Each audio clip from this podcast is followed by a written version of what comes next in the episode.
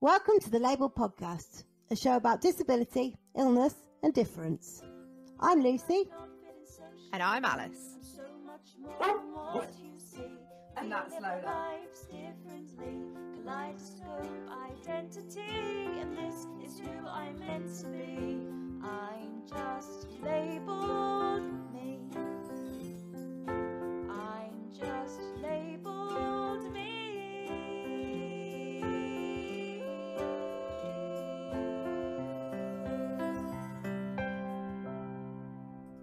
Don't forget, in this episode, I might swear, Lucy might cry, and you can check out details of the trigger warnings on our website. Hello, everyone. Welcome to another episode of the Labeled podcast with me, Alice, and my good friend Lucy. Hello. Uh, this week, um, we're going back and doing another one of our fabled episodes, which Mm. I'm really looking forward to. Uh, we did one back in January. It's how we kicked off 2022. If you haven't heard it, go back and listen to uh, us talking about Odin and having an excuse to talk about Chris Hemsworth, which is always fun. That's the only reason we did it, really. Mm, could do that for a, a, a nice long time. Yeah. Um, why are we here? Sorry, what what's happening? I got distracted. Somebody said Chris Hemsworth. Who are you again? um, Lucy, how have you been? I've been all right, thank you. Yeah, it's been a long time since we've actually sat down and, and just done this, the two of us, isn't it, really? Or even spoken. I said as I logged on, my right arm's back. There, there it is. and I said, "Oh, good. I don't even get to have a life of my own. I, if No. I'm not with my husband, I'm with Lucy." yeah, exactly. I'm the, uh, basically like your child that you. I was going to say work wife, but sure, sure, Whichever. child. yeah, That sounds fun. but yeah, I'm all right. Thank you. How are you? You all right? Yeah, I'm not too bad. I I feel like I've been a bit uh manic towards the end of this week, but that's because I did absolutely shit all at the beginning of the week, and Yeah, so that- I'm now paying for it. That will do it, won't it? Really?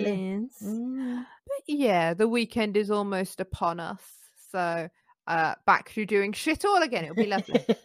Bookend the week by doing nothing either side. yeah. Yeah. Okay. Um, yeah. So uh, this week, Lucy's going to be doing uh, our disabled character from fiction. um, Yes. which is is what what fabled is all about. If or relating to, at least. Anyway.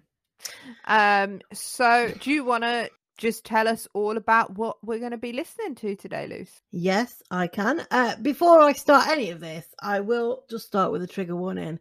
Uh, some of this stuff gets a little bit gruesome and a little bit horrific towards the end, so you have been warned. Um, and I when you say gruesome and horrific, do you Mm. mean like scary, gross, cutting people up? I- I mean, like burning with fire. Okay, yeah, yeah. So, so if you guys don't want to hear about burning people with fire, Yeah. um, perhaps like skip that bit. and and yeah, possibly abuse as well. Well, no, de- Oh. definitely abuse. Fun times on a Friday. Ticking, ticking all the boxes. Yeah. Um. So today I'm going to be talking about the ideology ideology of changelings and the tragic story of Bridget Clearly. Clearly, Cleary, Mm. Cleary, Cleary, Cleary. So folklore tells us that fairies leave one of their own in place of a human baby. So back in like the Middle Ages and up until really the Victorian times, if a baby was being uncharacteristically themselves, so a little bit out of the ordinary, they would often say, "Oh, it's not the- changelings have taken my baby. This isn't my baby. I don't know where my baby's gone. So they with they swapped your their baby out for a fairy baby. yes, basically." Um, and it's where the term "away with the fairies" comes from. So if, you- if you say to somebody, "Oh, they're away with the fairies," what they mean is they're being a bit loopy, and they're they've been taken away by a changeling. Okay. So um I didn't realize this, but back in sort of medieval times and Victorian times, fairies were considered evil creatures. Uh, thanks to their collusion with the devil, um, and they would bring these babies to the devil, who would like it would be stockpiling for more fairies in the future. So they would bring a human baby to backfill for fairies. so Um, so it- like so they they take the they, they take the human babies and they give them to the devil and then the devil like upgrades them Yeah. to fairy and then like releases them back into the wild yes, as a fairy. I see. think that's what that was my understanding anyway. So, according to Irish le- legend, uh, the fairy child may appear sickly or or not grow like an average child. So they're quite small, or on some cases, I have seen pictures where they're either really small or like have really big heads. So Okay. it's like you know that kind of thing. Right. Okay. Yeah. and, and may have notable characteristics such as this made me laugh, such as a beard or long teeth. so so so your newborn baby perfectly Really? fine perfectly fine for a, for a couple of weeks and then you get one morning and they've got teeth that like overlap their lips when they're six weeks old so they shouldn't have teeth anyway and a fucking great beard Yeah, this is what you're okay basically, yeah, yeah. yeah, I can I can understand why that might be a bit worrisome to a new parent. Judith, what's happened to the baby? It looks like. But they also display intelligence far beyond their apparent years, as well as possessing uncanny insights into the world.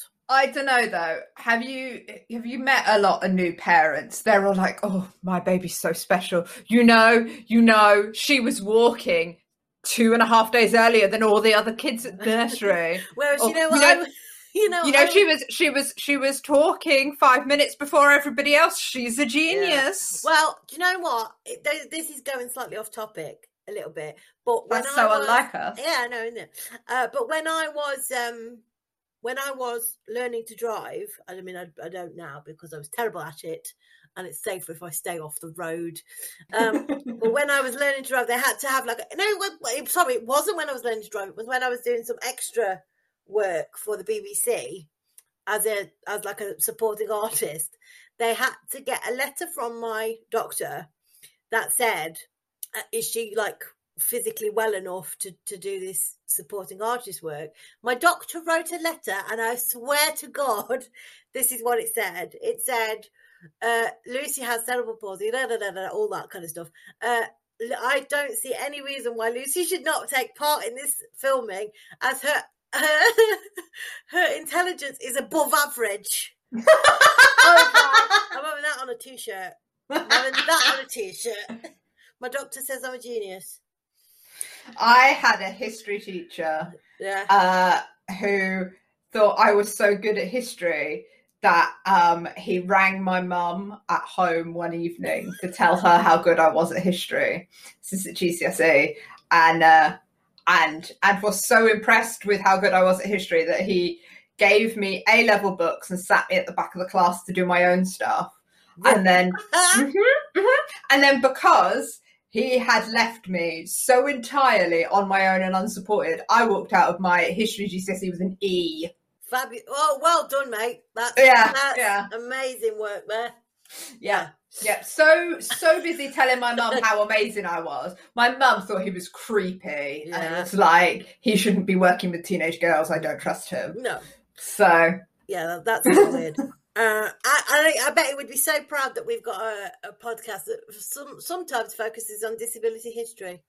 Do you think we should Yeah. tell? Da- do you think we should tell Daisy? yeah, yeah, I'm I'm sure Daisy would be uh, as impressed with, with by my history knowledge as he was. Yeah. Anyway, back to changelings. Um, a common way that a, changeling would identify itself is usually dis, uh, displaying unusual ha- behavior when it thinks it's alone. Don't we all do that though? Like, you know, have a cheeky like scratch of our butt or something when we think we're in the room by ourselves and then we're like, oh, everybody just saw that.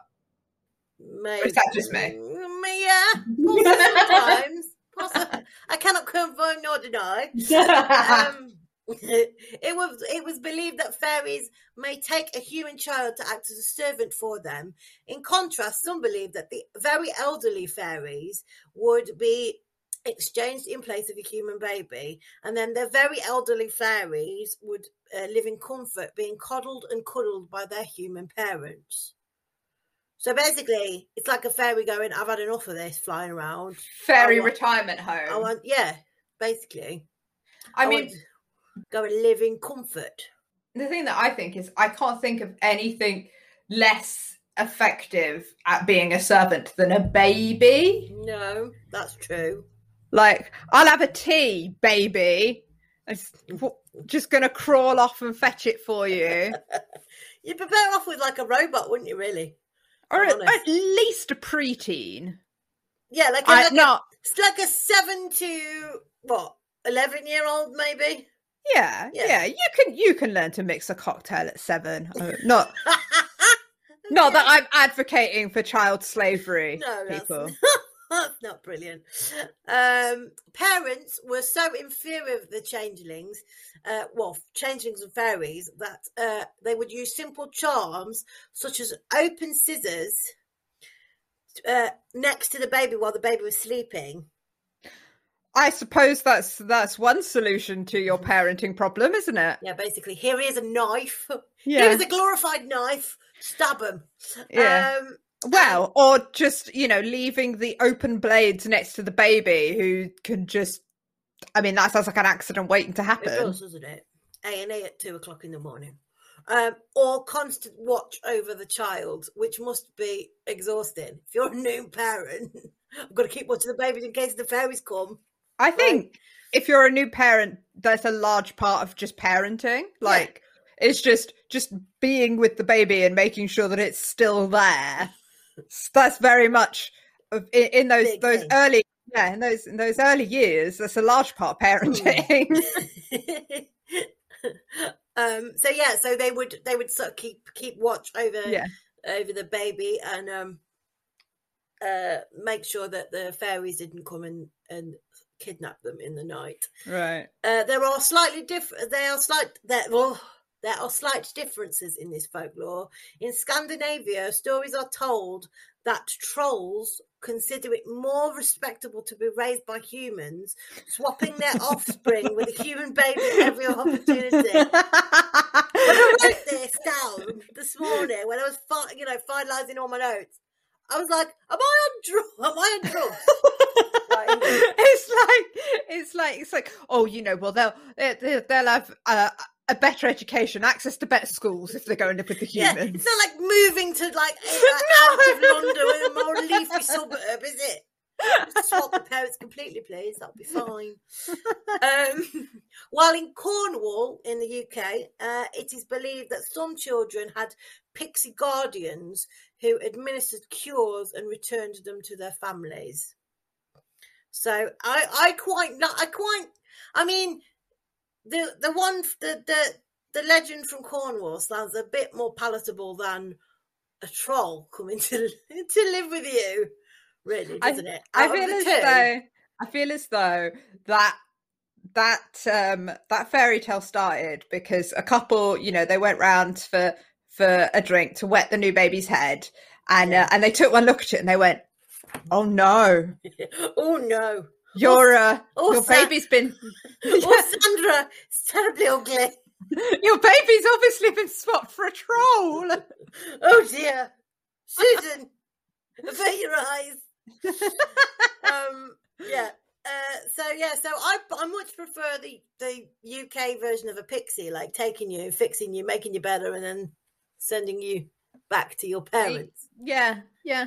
Well, not like you know what I mean, just making things a little bit better for the child. Um, it reminds me a bit of like the elves and the shoemaker. Yeah, yeah, That I can see kind that. I, I was thinking it's more a bit like like sometimes you take your car in to the garage and they're like, Oh, we gotta keep it overnight.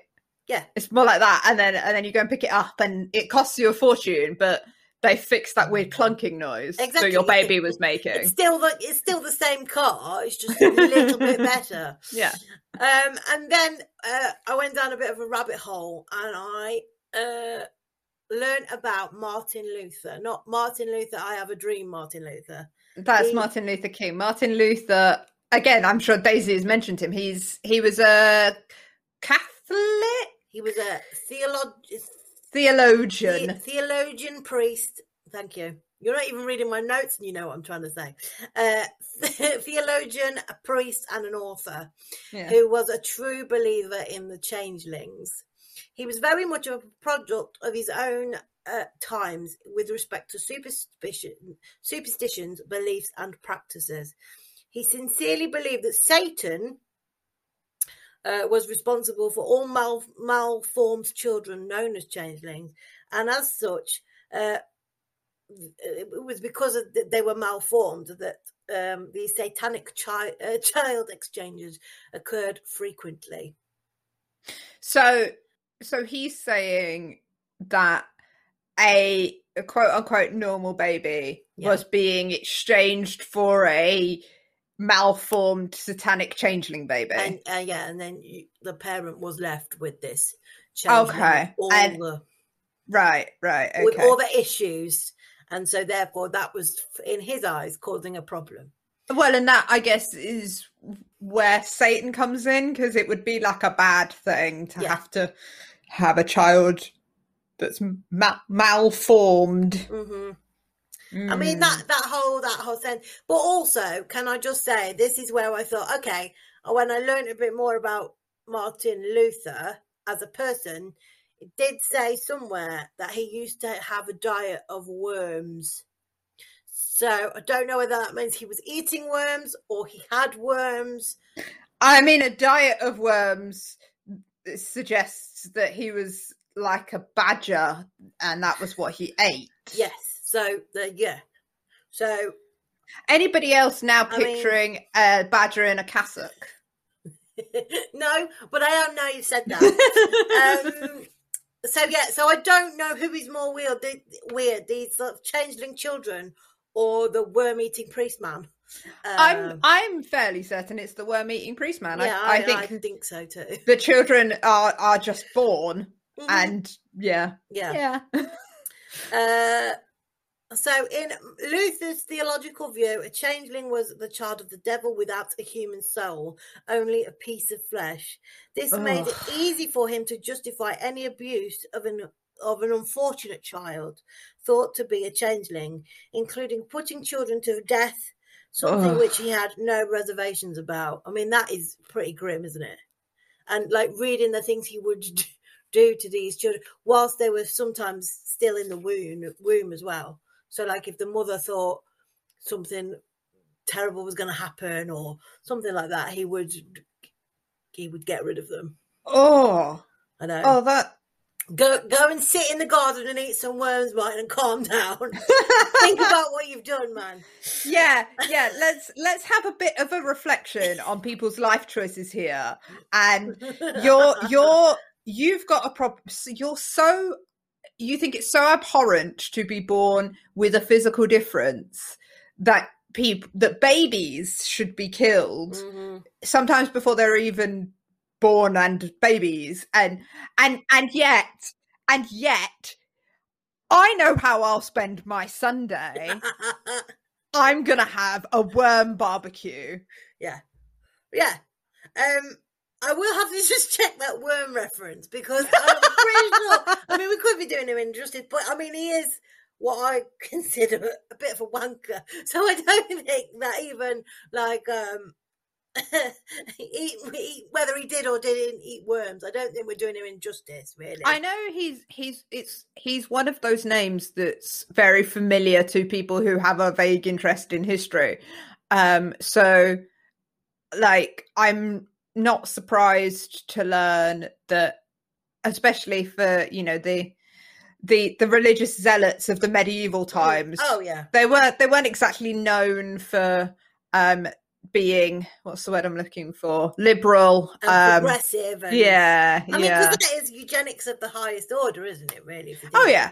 yeah if you think that a child's going to have a physical difference before before they're even born and i mean i can in to to play devil's advocate, which you know Martin Luther wouldn't like, but um, I can, you know, I can understand how perhaps having a child with a high level of needs in medieval times where we didn't have the same kind of healthcare support might have been a Yeah. big strain on the family but then also from what daisy has said to us before about disability history that actually it's only the kind of the industrial age where we started institutionalizing Mm. people with disabilities Where your, you know, your your ability to earn money and make a good life for Mm. yourself related to your ability rather than anything else. To be yeah to be honest. so so it's um i think i mean and i think it says a lot you know that he's tying that immediate that physical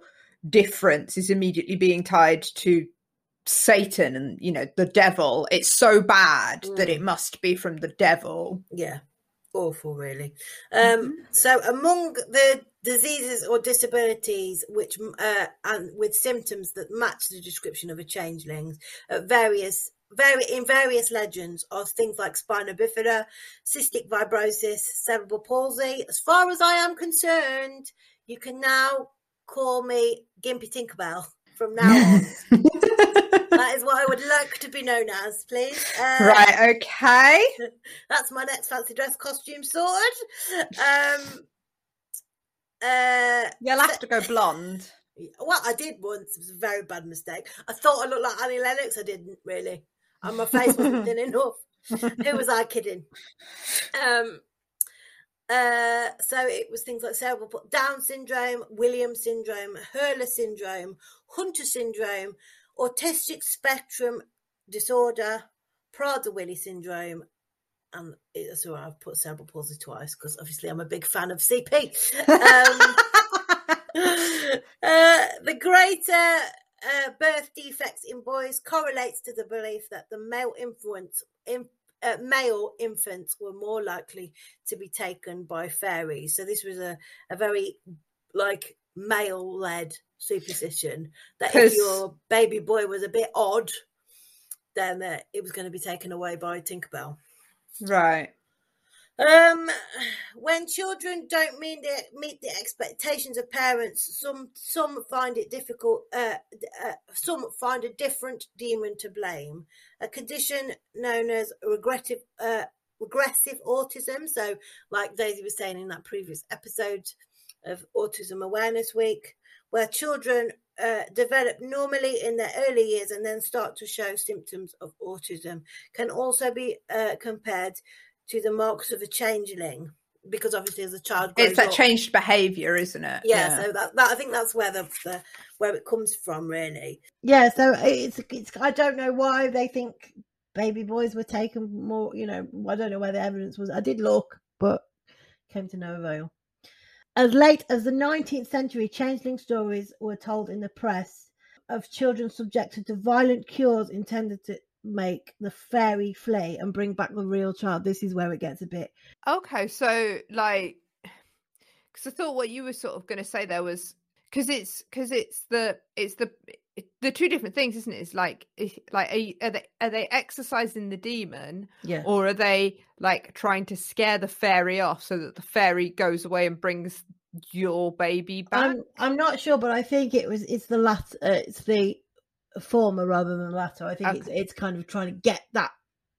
I I don't really that, but now you've said that, it doesn't really make sense that they are a sort of you know having Well, no, that- cures to. that to was why I was saying it because, uh, but then I think none of this makes sense. no, no, we're It- talking it's- we're talking about fairies. Do you know what I mean? and uh, well and it's it's all just classic like oh well nobody wants this disabled person so Yes. what can we do to like make an excuse for it so that we can like it's much it, it, in a in a world where people don't where being disabled is a bad thing and people don't want other people their loved ones to be disabled having a demon take over your baby that you can potentially exercise mm.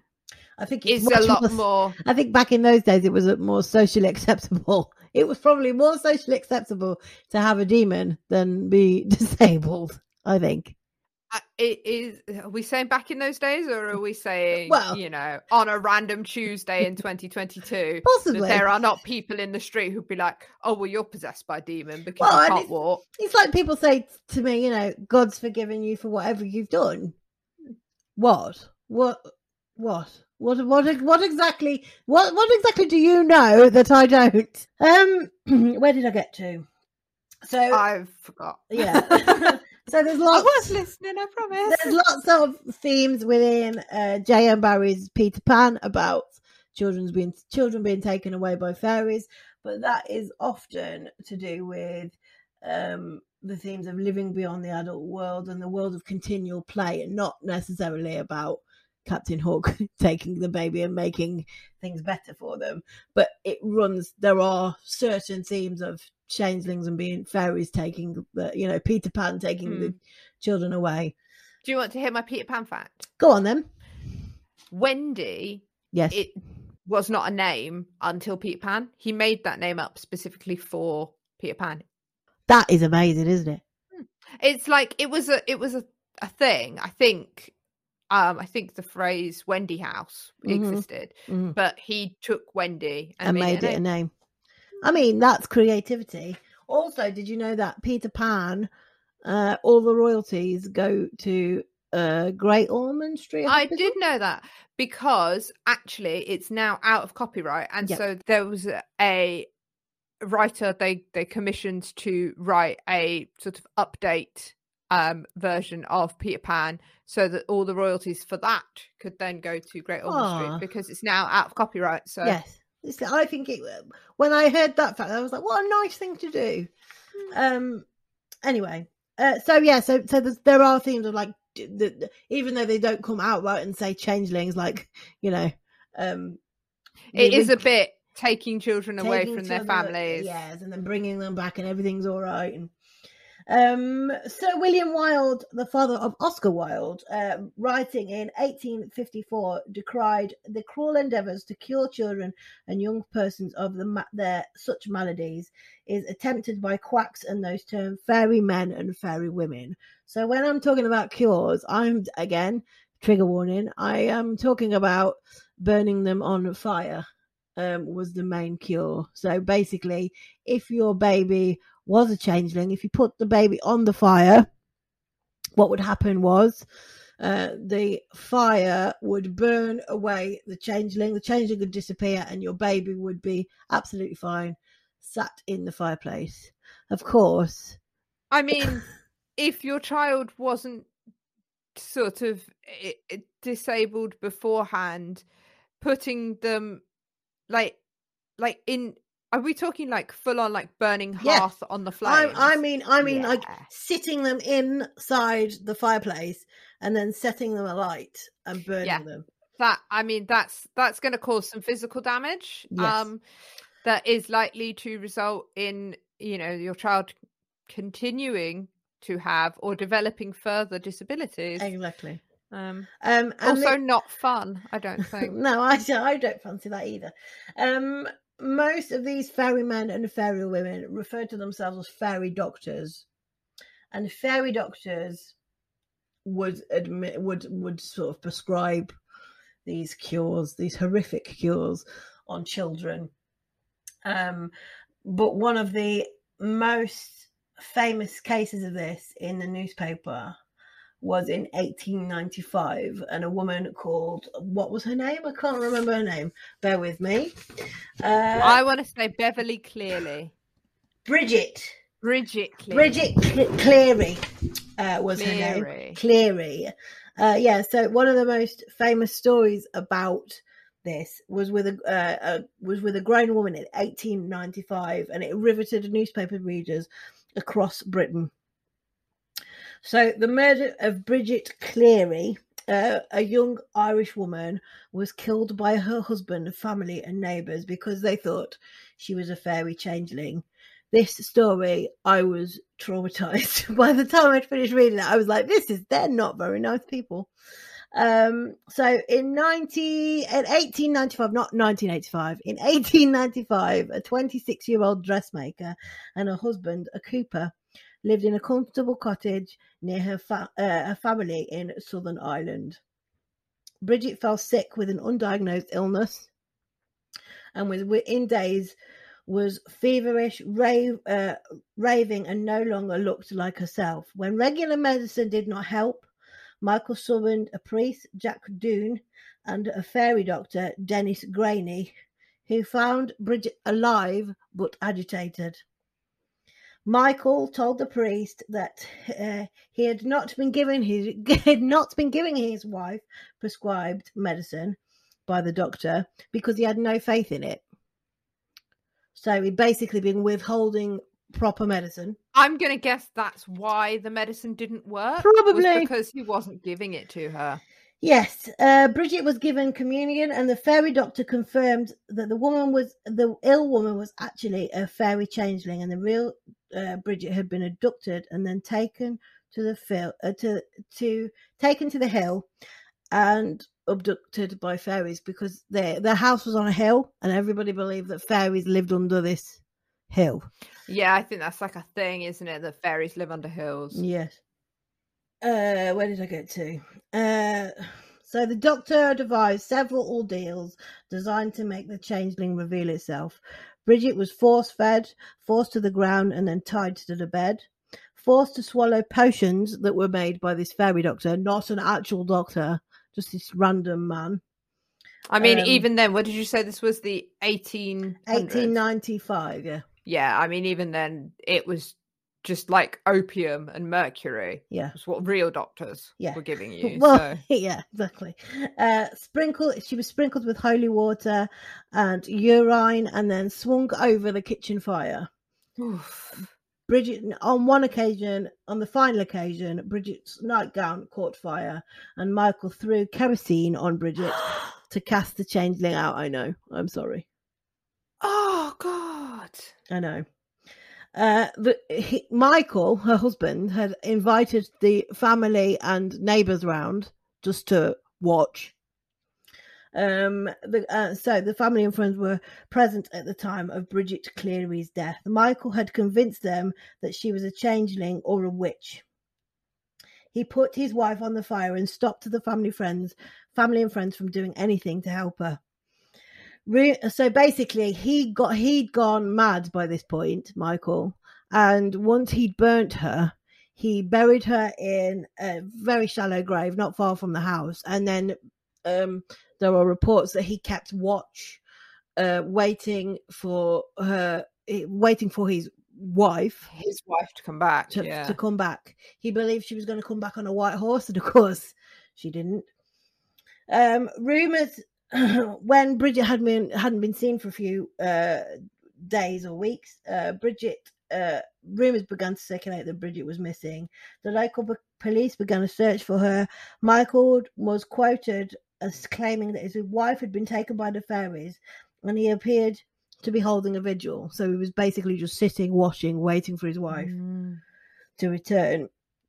Witness statements were gathered, and over the ensuing week, Bridget's burnt corpse was found in a shallow grave. A coroner's inquest the next day returned a verdict of death by ver- uh, burning. Michael Cleary, Patrick Boland, Mary Kennedy, James Kennedy, and Patrick Kennedy, Bridget's family members, neighbours, and friends, were all trialed for murder. Michael was found guilty of manslaughter and sent, uh, sentenced to 20 years in prison with hard labour. He spent 15 years in prison, was released in 1910, where he moved to Liverpool. He emigrated to Canada that same year. That's not manslaughter. No.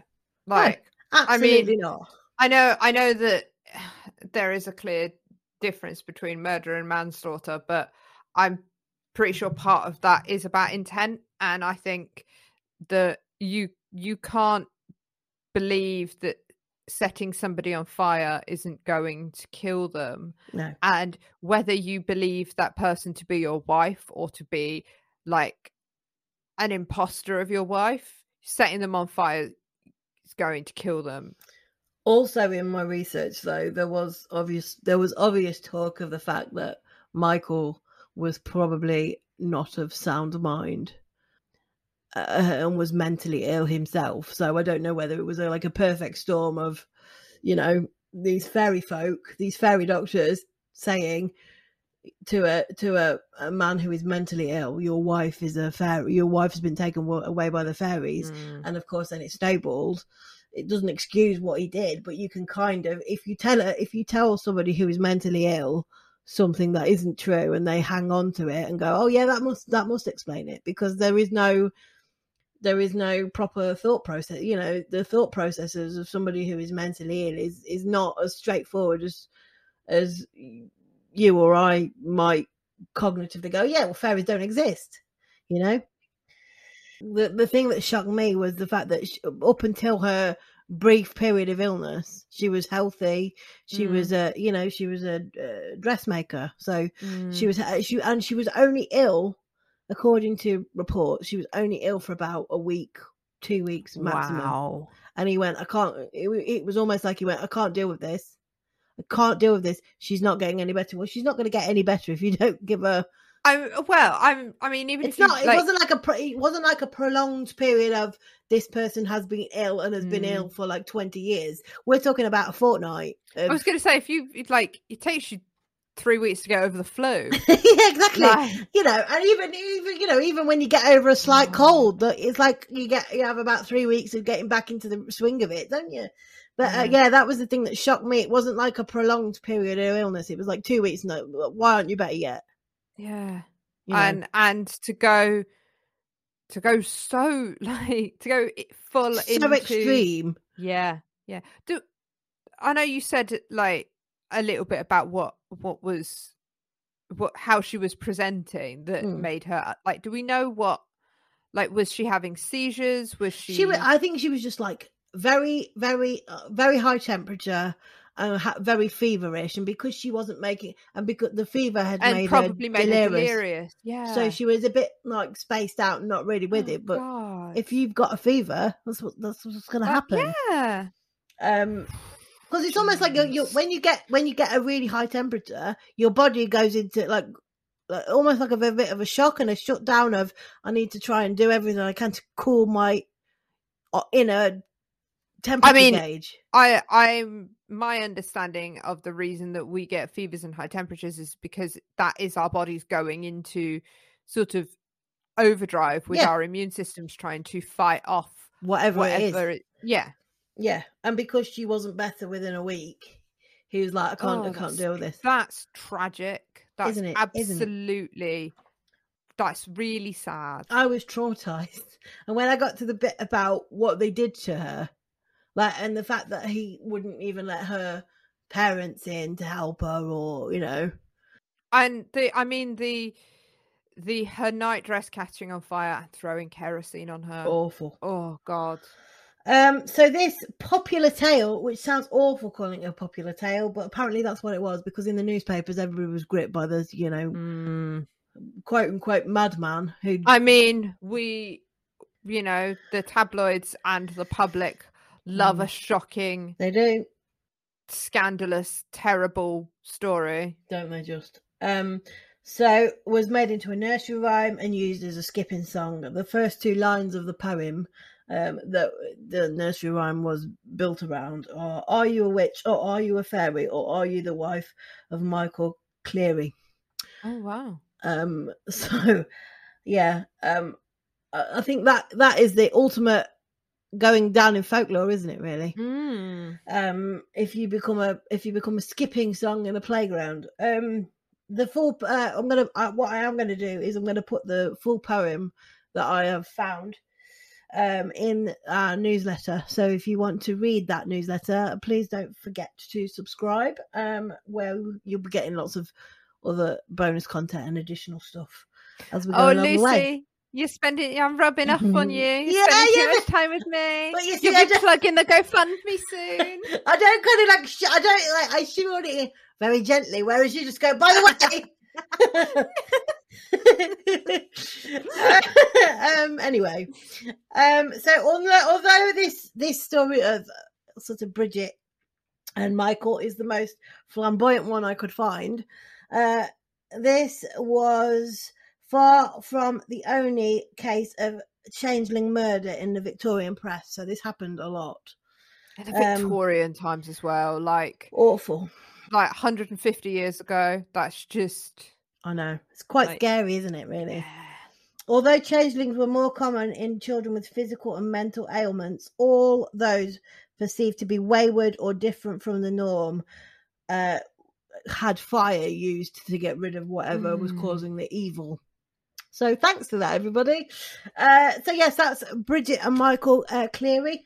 Um, there was also stories about you know um there was actually this was this story was actually made into a kids book and i was going to use this and then i found about out about bridget i was like no no no no no this one is far more um interesting to talk about which again feels an awful thing to say but the first story that i came across uh, about changelings was more of like a proper folklore story of a, a, a farmer and his wife and the farmer was out in the field all day and his wife was looking after their baby she decided to pop down into town to see a neighbour who wasn't very well and look after the neighbour. She got back.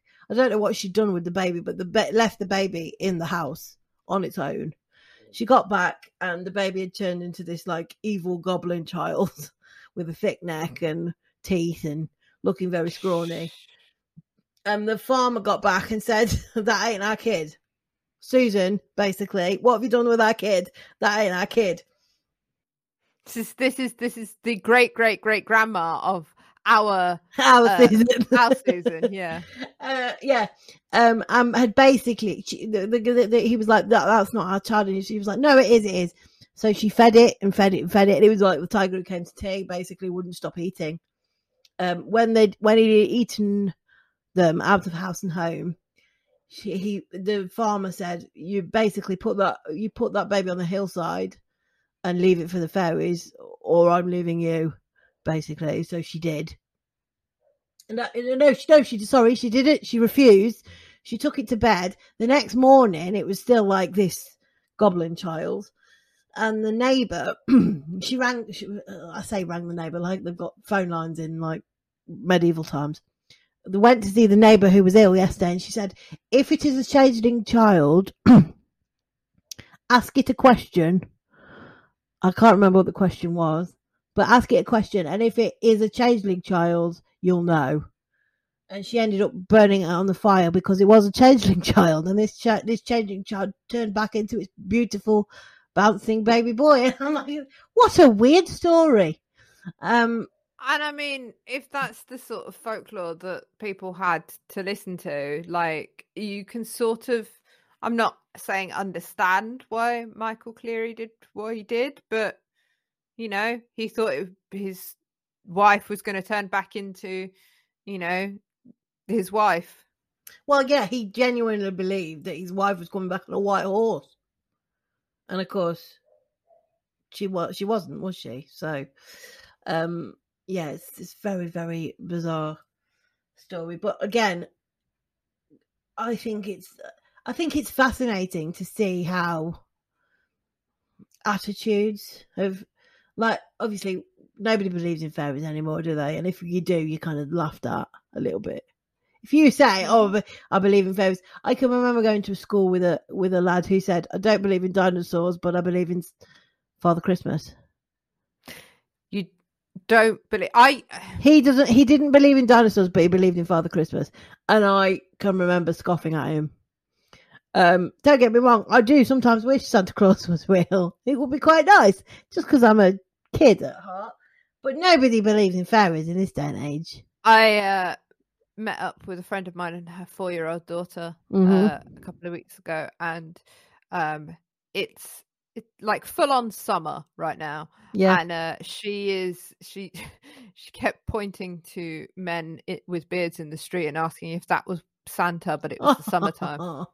Is this what is that what Santa does? Like, is this where Santa He's on is in the- holiday. Yeah. yeah, in the summer. And I was like, yeah, yeah. When he's not in the North Pole, like November to to second of January, like Yeah. all the rest of the time, just hanging out in fucking Loughborough.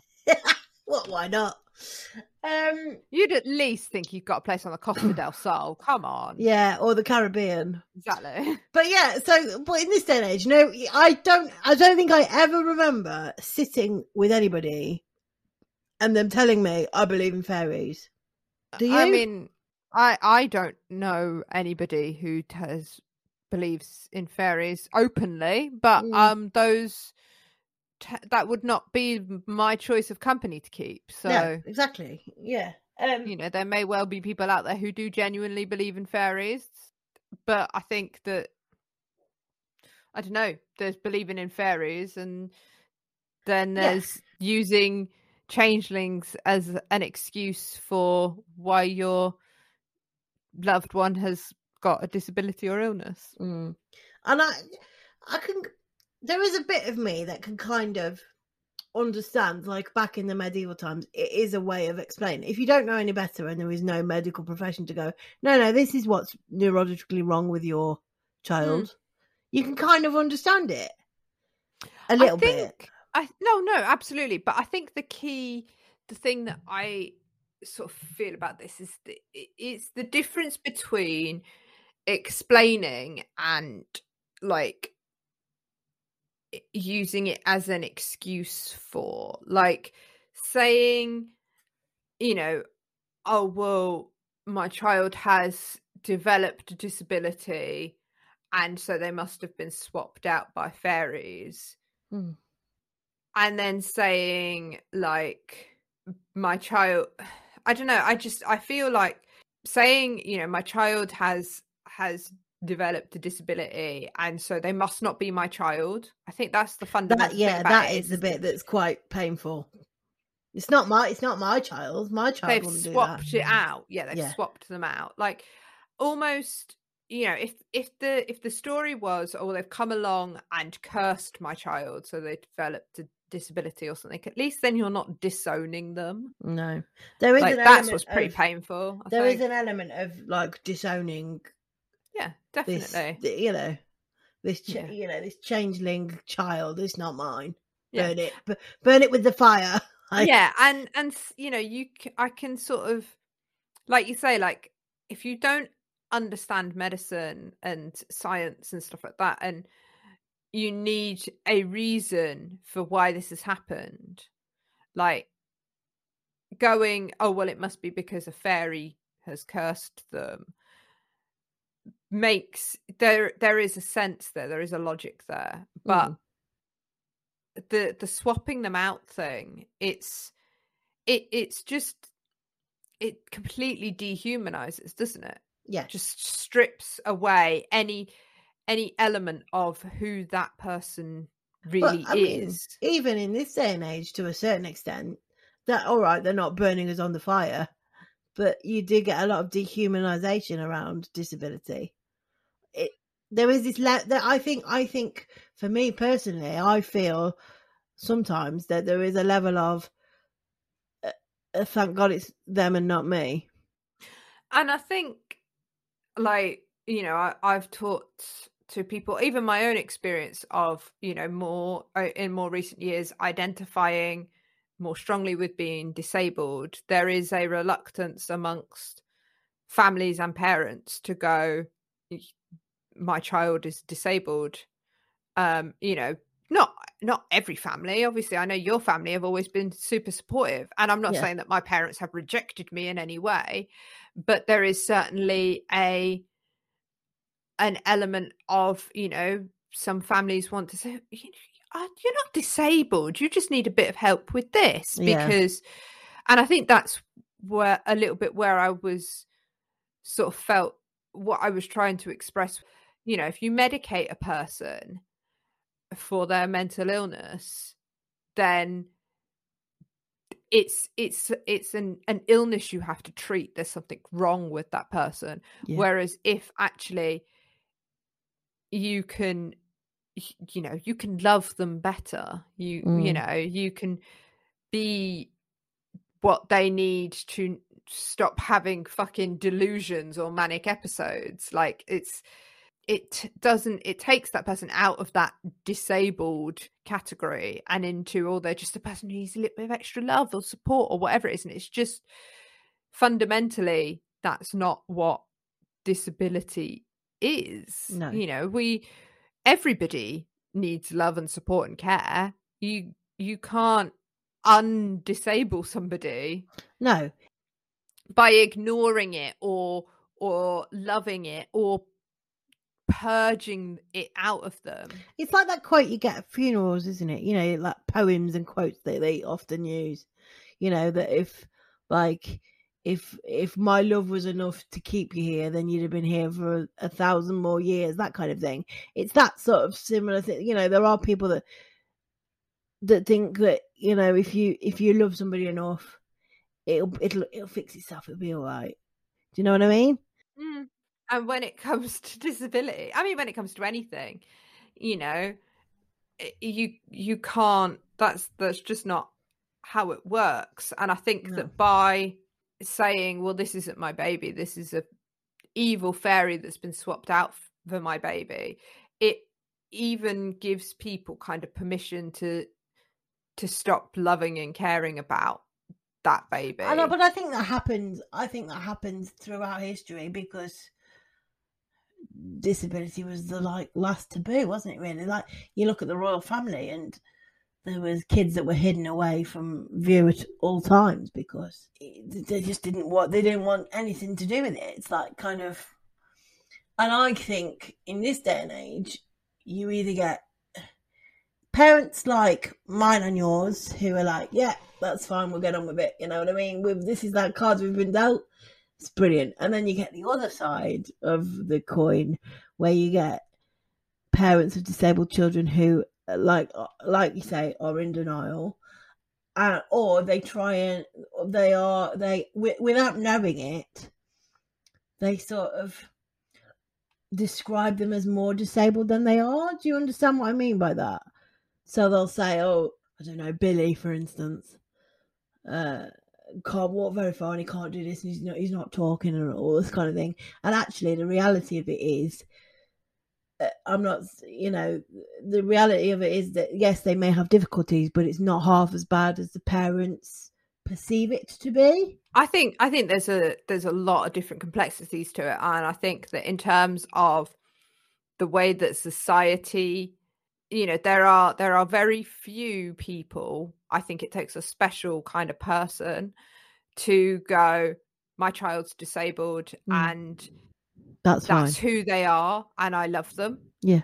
regardless of whether you know, like I'm sure that if you asked my parents or even your you know your parents who have always been incredibly supportive of of you if you if you they you asked your mum if you could click your fingers and take lucy's disability oh away, yeah absolutely. she'd She do it in often- a heartbeat. she often says you know if i could you know if i could swap if i could take on what you've got i'd, do it I- Hmm. but i my counter argument is well, why would i give you this in the first place i wouldn't do that but it's i can understand where she's coming from Hmm. Yeah. but I think that you know there are there are those that there's it's it's the acceptance and rejection, and I think there's just there's a there's a spectrum of it. There's a Mm. at one far end of people going, it's who you are, and I love you, and all of this, Mm. and then there's you know you move through people going, it's uh, I I wish it wasn't that they weren't. I wish that they didn't have to go through the difficulties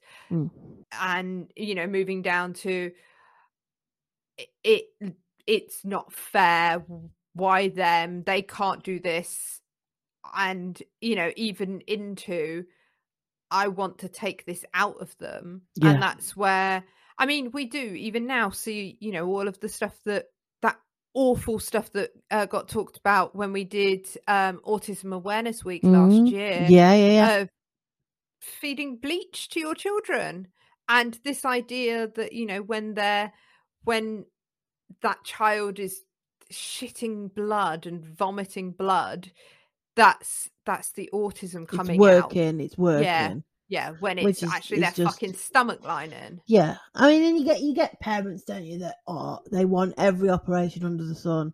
Some of the operations make their disability worse, longer down the line, and I think that again is to do with the acceptance, not necessarily of the child's own acceptance, but the parents' own acceptance. I think I think that's what I'm trying to say is I think that there is a difference. yes, and I think that by the the impact that you know, although we may not believe in fairies anymore, most of us, that there is this the the lingering tropes exactly exactly Yeah. still linger of that dehumanizing Yeah. of of what can I, I it going to extremes to to get the disability out Yes, get rid Uh, of it because- Let's get rid of it.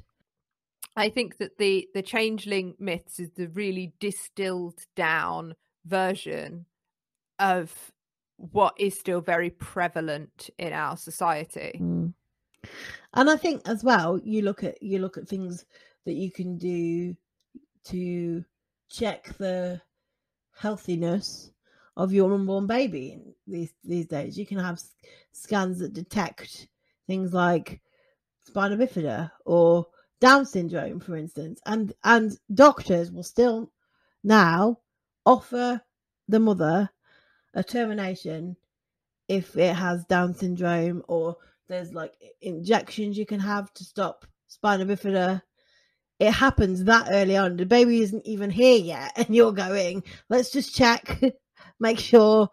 Uh, You know, my friends and family know this, but my husband and I have very much made the decision not to have a biological child Mm. because, in part, my eye condition is genetic and we don't know which gene I have that causes RP yet. And so, because I don't want my child to No. have to experience my disability, I am choosing not to have biological children. Mm. So it is, you know, even within the the lived ex- and and I think I think there is a difference, and perhaps I'm justifying this because of you know ha- because of where I sit sort of within this on that spectrum but i think there is a difference between a entirely non-disabled parent deciding to terminate their pregnancy because their child may have down syndrome Yes. um versus me making the decision that i don't want to risk my child having rp because i have the lived experience of having had rp Yeah. you know but but i think it it just demonstrates that there it is still a like you say you know it's it is still something that is is really ingrained in our society that that parents don't want their children to be disabled. Um whereas i mean fundamentally parents parents should just love their kids Yeah. um and you know when when what when that child is here and with you and a disability becomes apparent the idea that that is so abhorrent to you that, that you- makes my stomach turn. You know, it's the equivalent of your my, my my parent or my mom and dad or your mom and dad finding out that we're either can't walk or have visual a visual impairment and making us go and live in the shed Yeah. from now Yeah. until eternity. Because believe you me, if they made me go and live in the shed, I'd be down there kicking off, calling a press conference, calling the Guardian, calling ITV News, like, excuse me, my mother has put me in the shed. like, but it wouldn't happen because we have very down to earth parents who go, yeah, this is what it is. Let's crack on, shall we? Not, oh my god, my poor child has got a thick neck and a full set of gnashes. I think I'd really like to have a conversation sometime with some non-disabled parents of disabled children Mm, and you know it sort of talk about all of these these different elements to it because I think that you know that oh my god my poor child. Yeah, I mean, I suspect, you know, I mean, you said it yourself that your mum said if she could take it all off of you, Yeah. and have it herself. I mean, there is there is an element of oh my poor child with that, and I, know suppose. I know that your disability gives you pain, and Mm. the access is inaccessible things are are a huge a huge terrible awful thing Uh, it's just it's very complicated It is and I very, very complicated. But i it- think much I- smarter people than us um probably. uh, are having these these debates in much more eloquent fashion But it did. I mean, doing the research about changelings did make me think. Well, actually, if you think about it, that take away the fairies, for instance, this whole trope, how no matter how watered down it is, is still there to a certain Yeah. extent. yeah Which, which that was what the bit that I found fascinating. No matter how horrific that story about Bridget and Michael was, nobody in this day and age is hopefully dangling children over fires and you know casting stuff out but there is a very much watered down version of that that doesn't involve fairies or fire that you can still go actually yeah uh, from where i sit you know you can There definitely are- see it yeah there are definitely it. parents out there who are going how do i treat my child how Yes. do i how do I fix this? But yeah, just I could uh, like you, you take away the fairy element and it's still there. It's you think is you know how makes you kind of question whether we've moved on a little bit. I think that- well, I know we have because we're not using fire to treat anything. Um, but we're not no we're not using fire to treat anything but we are using bleach on children to treat autism yeah, exactly. you know it's not it's it's not certainly not better no, is it no. You, you might not be wouldn't go. worse but it's Would you, rather, like would you rather the bleach or the fire today? Which one would you rather? It's like the lesser of two evils, isn't it? But yeah, it's, it's, yeah it's not it's not you know it's certainly not better but we we are certainly not blaming it on the fairies anymore so there you go There you go. um, that is our our changeling fabled episode Mhm. uh, team let us know what you thought. Uh, we're going to get a sensible person to do some bonus content to talk a little bit more about changelings in here uh, that you will be able to find on our in our newsletter. So go and read that if you would like uh, a bit more like i say sensible clear coherent I thought I was quite- discussion. I thought I was quite coherent actually I I think I did very well there. Yeah uh, on that note um we will see you next time. See you next time. Thanks for listening to the label podcast. If you like the show you can rate review and subscribe and you can follow us on social media at labeled pod. This episode was edited by Adam Hull. Our music was by Maisy Crunden, and we'd like to thank the rest of the team involved.